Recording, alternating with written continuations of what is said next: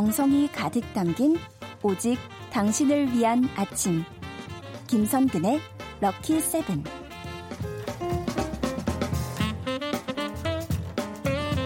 하늘바다꽃님이 역사 얘기는 들어도 들어도 흥미 폭발 이렇게 사연 주셨는데 모든 역사 수업이 다 그렇다? 아니죠. 유난히 흥미가 폭발하고 재미가 넘치는 수업 반주원의 들리는 역사 한국사 강사 반주원 선생님 어서 오세요. 네, 안녕하세요. 네, 오늘 K76008397님이 추운데 오시느라 고생하셨어요, 반쌤. 오늘도 공부 시작해 볼까요? 준비 출발. 네. 하셨고요. 강미점 님은 어머, 선녀님이다. 깜놀. 반쌤 너무 이쁘고 멋져요라고 근데 어느 순간부터 제가 어쩌다가 이렇게 선녀가 된 것일까요? 그 태어나신 순간부터 아 정말요? 선녀셨죠. 빠라밤.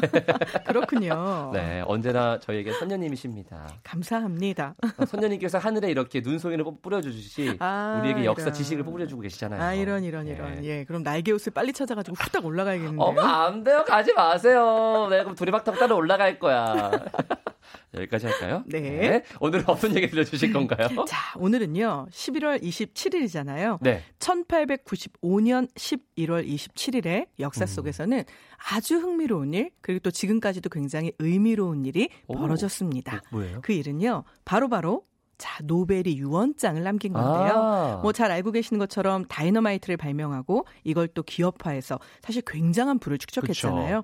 그런데 이 알프레드 노벨이 1895년 음. 11월 27일 날 유언장을 남겨서 인류 복지에 가장 구체적으로 공헌한 사람에게 나누어 주도록 그의 유산을 기부했습니다. 아, 바로 이걸 기념해서요. 오늘은 노벨상에 관련된 기억부터 희읍까지 들려드릴게요. 알겠습니다. 자 그러면 노벨상이 어떻게 시작됐는지 구체적인 얘기를 들어볼 텐데 전 알고 네. 있습니다. 자, 가르쳐 주세요. 다 알고 있어요. 네. 네. 말씀하신 것처럼 노벨이 다이너마이트를 발명해가지고 네. 불을 축적했는데 네. 그 다이너마이트가 뭔가 자신이 생각한 것 다른 반인륜적인 목적으로 사용되는 것을 보고 느낀 점이 있어서 도 주워가는 순간에 이렇게 네. 남긴 거죠. 그렇죠. 예. 대부분 이제 그렇다라고 이야기를 아니었어요? 아니요, 맞는데요. 맞았어요? 문제는 아, 뭐냐면 됐어, 됐어. 정답이다라고 말하기는 어렵다는 겁니다. 아. 자, 이 부분에 대해서 확인이 된 바는 딱히 없고요. 아, 그래요? 그랬던 것 같다. 혹은 이제 주변 사람들이 평소에 노벨이 살아있을 때 그런 식의 이야기를 했다. 이제 이런 아. 것들 때문에 아마도 이랬을 것이다라고 얘기를 했는데요. 어, 위인전에서 그렇게 읽었는데. 그렇죠. 근데 좀 네. 더 이제 구체적으로 이런 이야기를 하는 사람도 있습니다. 근데 이 부분도 노벨의 반응이 확인이 된 것은 아닙니다. 아하, 네. 1888년에 루드비그 노벨. 그러니까 이제 노벨은 노벨인데 다른 노벨이죠. 아, 다른 노벨인 그 거예요? 가문에 있는 다른 사람이에요. 아하. 형제 중에 한 명인데 그 사람이 사망을 합니다. 그런데 더 유명한 노벨이 있으니까 이 사람이 이 노벨인 줄 알고 아. 신문 기사가 부고를 쓰게 됩니다. 예. 야 노벨이 죽었다더라. 다이나마이트를 만든 그 사람이라더라. 사실은 형제가 죽었는데 그 부고에서 어. 신문에 뭐라고 쓰이냐면요. 죽음의 상인 사망하다 라고 표제가 쓰이고요. 사람을 더 많이 더 빨리 죽이는 방법을 개발해서 부자가 된 인물이라는 부고가 났다고 합니다. 이걸 이제 살아있는 노벨이 보게 된 예. 거죠. 아, 내가 죽고 나면 이렇게 쓰이는 거야? 그래서 결국 노벨은 굉장히 충격을 받았다. 아. 그리고 노벨상을 만드는 이야기를 꺼냈다라는 설도 있는데요. 이 부분은 확인되지 않았기 때문에 다만 알프레드 노벨이 1893년에 평화 운동가였던 베르타 폰 주트너에게 보낸 편지는 남아 있습니다. 네네네. 그런데 그 편지에 보면 나는 기꺼이 내 유산의 일부를 재단에 기부해서 상을 만들고 싶습니다. 이것은 유럽 평화에 공로가 큰 인물에게 수여하고 싶습니다. 음. 이런 이야기를 하고 있거든요. 네. 아마도 우리 뿌디가 말한 그 이유일 것으로 추정이 되고요. 예. 다만 한 가지 참 이런 일도 있네 싶은 건요. 지금은 우리가 노벨상 그러면 다들 와 하잖아요. 그렇죠. 그런데 이 당시 처음 제정이 됐을 때 노벨 유언장이 공개된 직후에는 스웨덴 내부에서 이 상을 놓고 굉장히 많은 비난 여론이 일어납니다. 그렇죠. 예, 자 그 이유들은요. 상인데. 예를 들면 예. 일단 노벨의 일가 친척들이 싫어합니다. 아. 저거 다내 유산인데. 아. 네. 심지어 하하. 노벨에게 엄청 나이 어린 여자 친구가 있거든요. 예. 노벨은 결혼을 하지 않았는데 그 여자 친구조차도 나 소송할 거야. 이제 이렇게 덤벼들려고 준비를 합니다. 네. 물론 이 부분에 대해서 소송을 승소한 적은 없고요. 예. 그리고 또 한 가지는 국민들이 별로 좋아하지 않습니다. 그래요? 그 노벨이 번 돈 우리나라 돈인데 아. 이걸로 자 노벨이 그 유산을 남기면서 뭐라고 얘기를 했냐면 수상자를 선정할 때 국적과 성별에 구애받지 않겠다고 했거든요. 음. 결국은 우리나라의 부가 다른 나라로 유출되는 거다. 이래서 국민들도 처음에는 별로 반겨하지 않았다고 합니다. 오, 네. 그런 얘기가 있었군요. 지금이야 진짜 노벨상 그렇죠. 하면 오, 최고인데. 자, 그러면 노벨상은 어떤 분야의 상을 주나요? 저는 이제 평화상.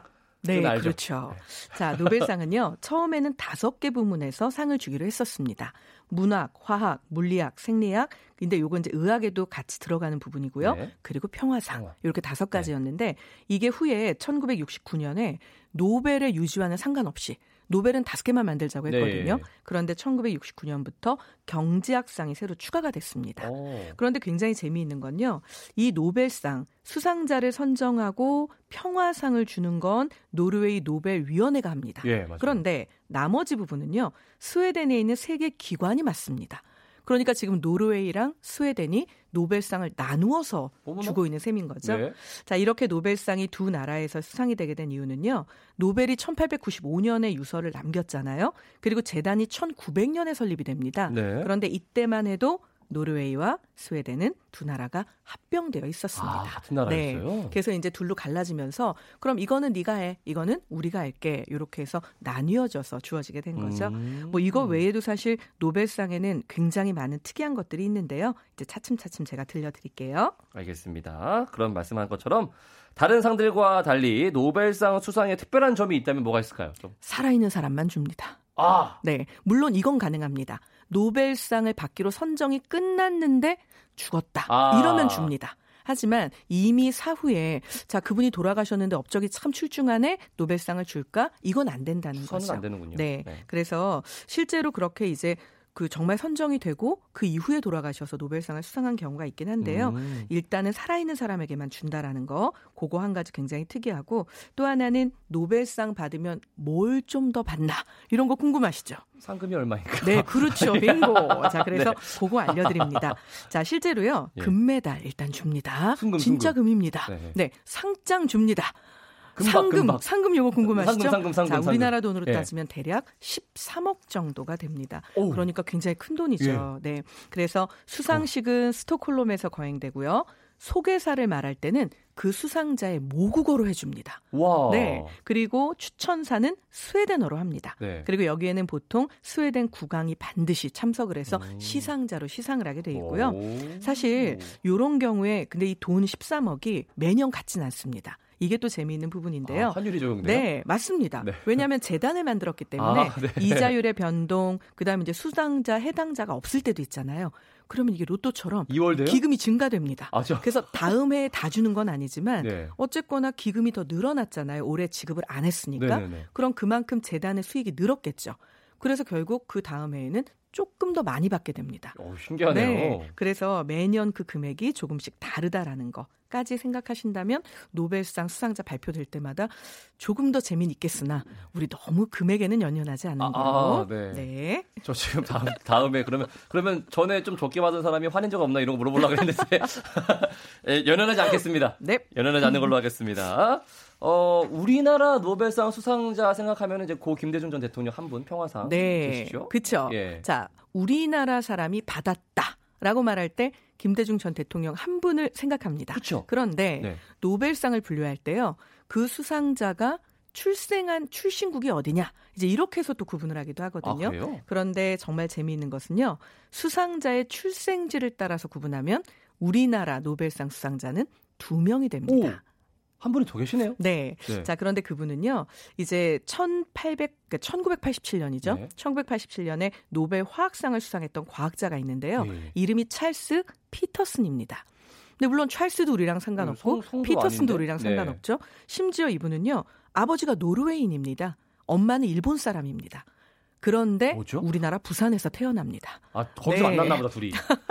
아닌가요? 네, 사실 만난 거는 거기는 아니었는데요. 예, 예, 예. 예, 이제 이 아버지가 엔지니어였어요. 그래서 당시에 영국이 관장하던 부산 세관에 일을 하러 옵니다. 음. 그래서 결국 부산에서 출생했기 때문에 수상자의 출신지를 가지고 구분하면 우리나라는 한국 출신의 예, 노벨상 수상자가 네. 두 명이 뜨게 되는 거죠. 피터스 씨. 네, 맞습니다. 그래서 우리는 지금은 이제 이분이 좀 1987년에 받았으니까 사실 기간이 좀 음, 예, 지났잖아요. 그쵸. 그래서 우린 잘 기억하지 못하지만 당시에는 피터슨이랑 관련된 이런 얘기들 때문에 부산 사나이라는 별명을 우리나라에서 붙여주고 언론에서 주목을 하고 이랬던 경우가 있었고요. 예. 사실 이분은 그것보다는 더 놀라운 이력을 가지고 있는 사람입니다. 뭔데요? 보통 노벨상 하면 박사들이 막 오랜 세월 연구를 그렇죠. 해서 정말 뭐 어마어마한 업적을 만든 네. 다음에 네. 원래 유명하던 사람들. 그렇죠. 네. 그래서 실제로 노벨상을 가장 많이 수상한 출신 대학교가 1위가 하버드 대학입니다. 아. 그럴 정도로 뭐 대단한데요. 되게 납득되네요. 네. 네. 그런데 이 피터스는요. 빰빠라밤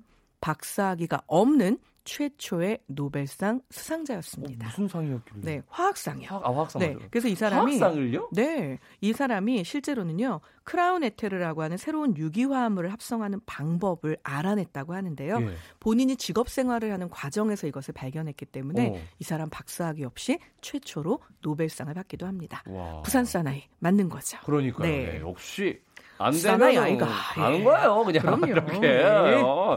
좋습니다. 흥미로운 노벨상 얘기는 노래 한 곡 듣고 더 들어볼게요. PNY 별별별별님의 신청곡 방탄소년단의 작은 것들을 위한 시. 음악이 좋은 방송 KBS 이라디오 김성근의 럭키세븐 반주원에 들리는 역사 함께하고 계시고요. 어, 소랭님께서 진짜 진기한 내용들 이런 내용을 대체 어디서 들을 수 있겠어요? 오직 반 선생님뿐 반반반 반 선생님 잠들어 있는 세포를 깨우며 듣고 있어요. 이라고. 네. 네. 거의 뭐, 예. 어우, 우리 찬... 뭐, 뿌디 때문에 세포 다 깼겠는데요? 찬양을 막, 반 네. 선생님! 이런 느낌으로 해주셨습니다. 아, 띵호맨님은 선생님 성함 좀 알려달라고, 목소리 너무 좋으시다고, 반주원에 들리는 역사 함께하고 계시고요. 오늘 네. 수업 주제는 노벨상입니다.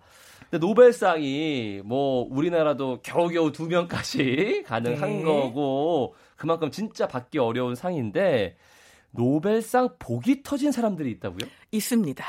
자, 이 노벨상 수상자를 배출한 가문이 있겠죠. 아하. 사실 가문이란 말은 적당하지 않고요. 네. 가족이 있을 텐데요. 네. 자, 이 노벨상 수상자를 한 명이 아니라 두 명 이상 배출한 가족이 한 가족이 무려 무려 11가족이나 있습니다. 오, 천재들이네요. 네. 그러니까 사실은 좀 끼리끼리 어울린다고 예. DNA를 무시할 수 없나 봐요. 어, 네. 망상했어요. 자, 그런데 그 중에서도 가장 많은 노벨상을 수상한 가족 우리가 너무나 잘 알고 있는 네. 가족입니다.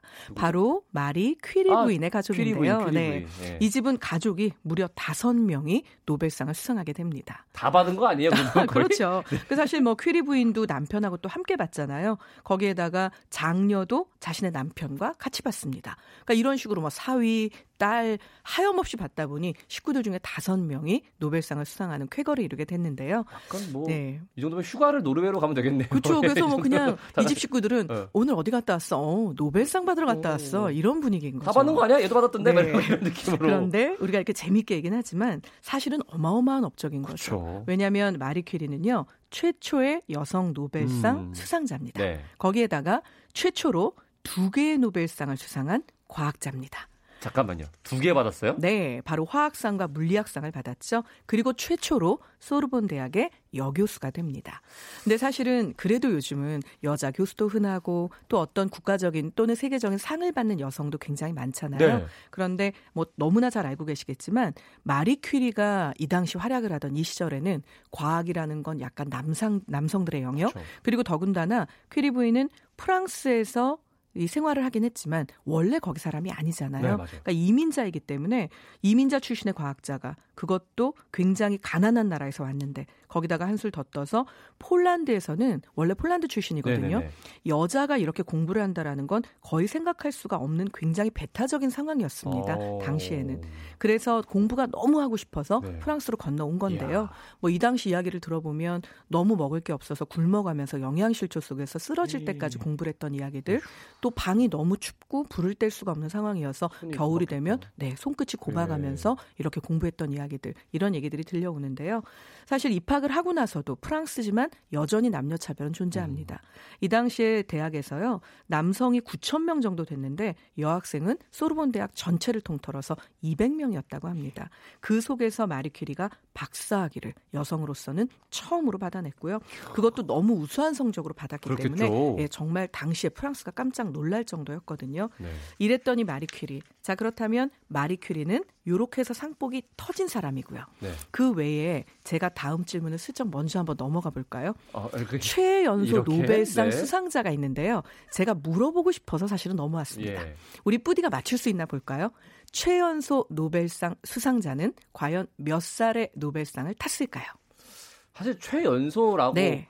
해도 네. 노벨상이잖아요. 네. 그러니까 한, 한, 한, 음, 한 노벨, 뿌디. 노벨, 예. 노벨 문학상 정도로 해서 한 42? 아, 땡입니다. 바로 17살에 수상을 하게 됩니다. 예? 네, 17살. 자, 노벨상을 17살 어머, 최연소로 그러네? 수상한 수상자가 있는데요.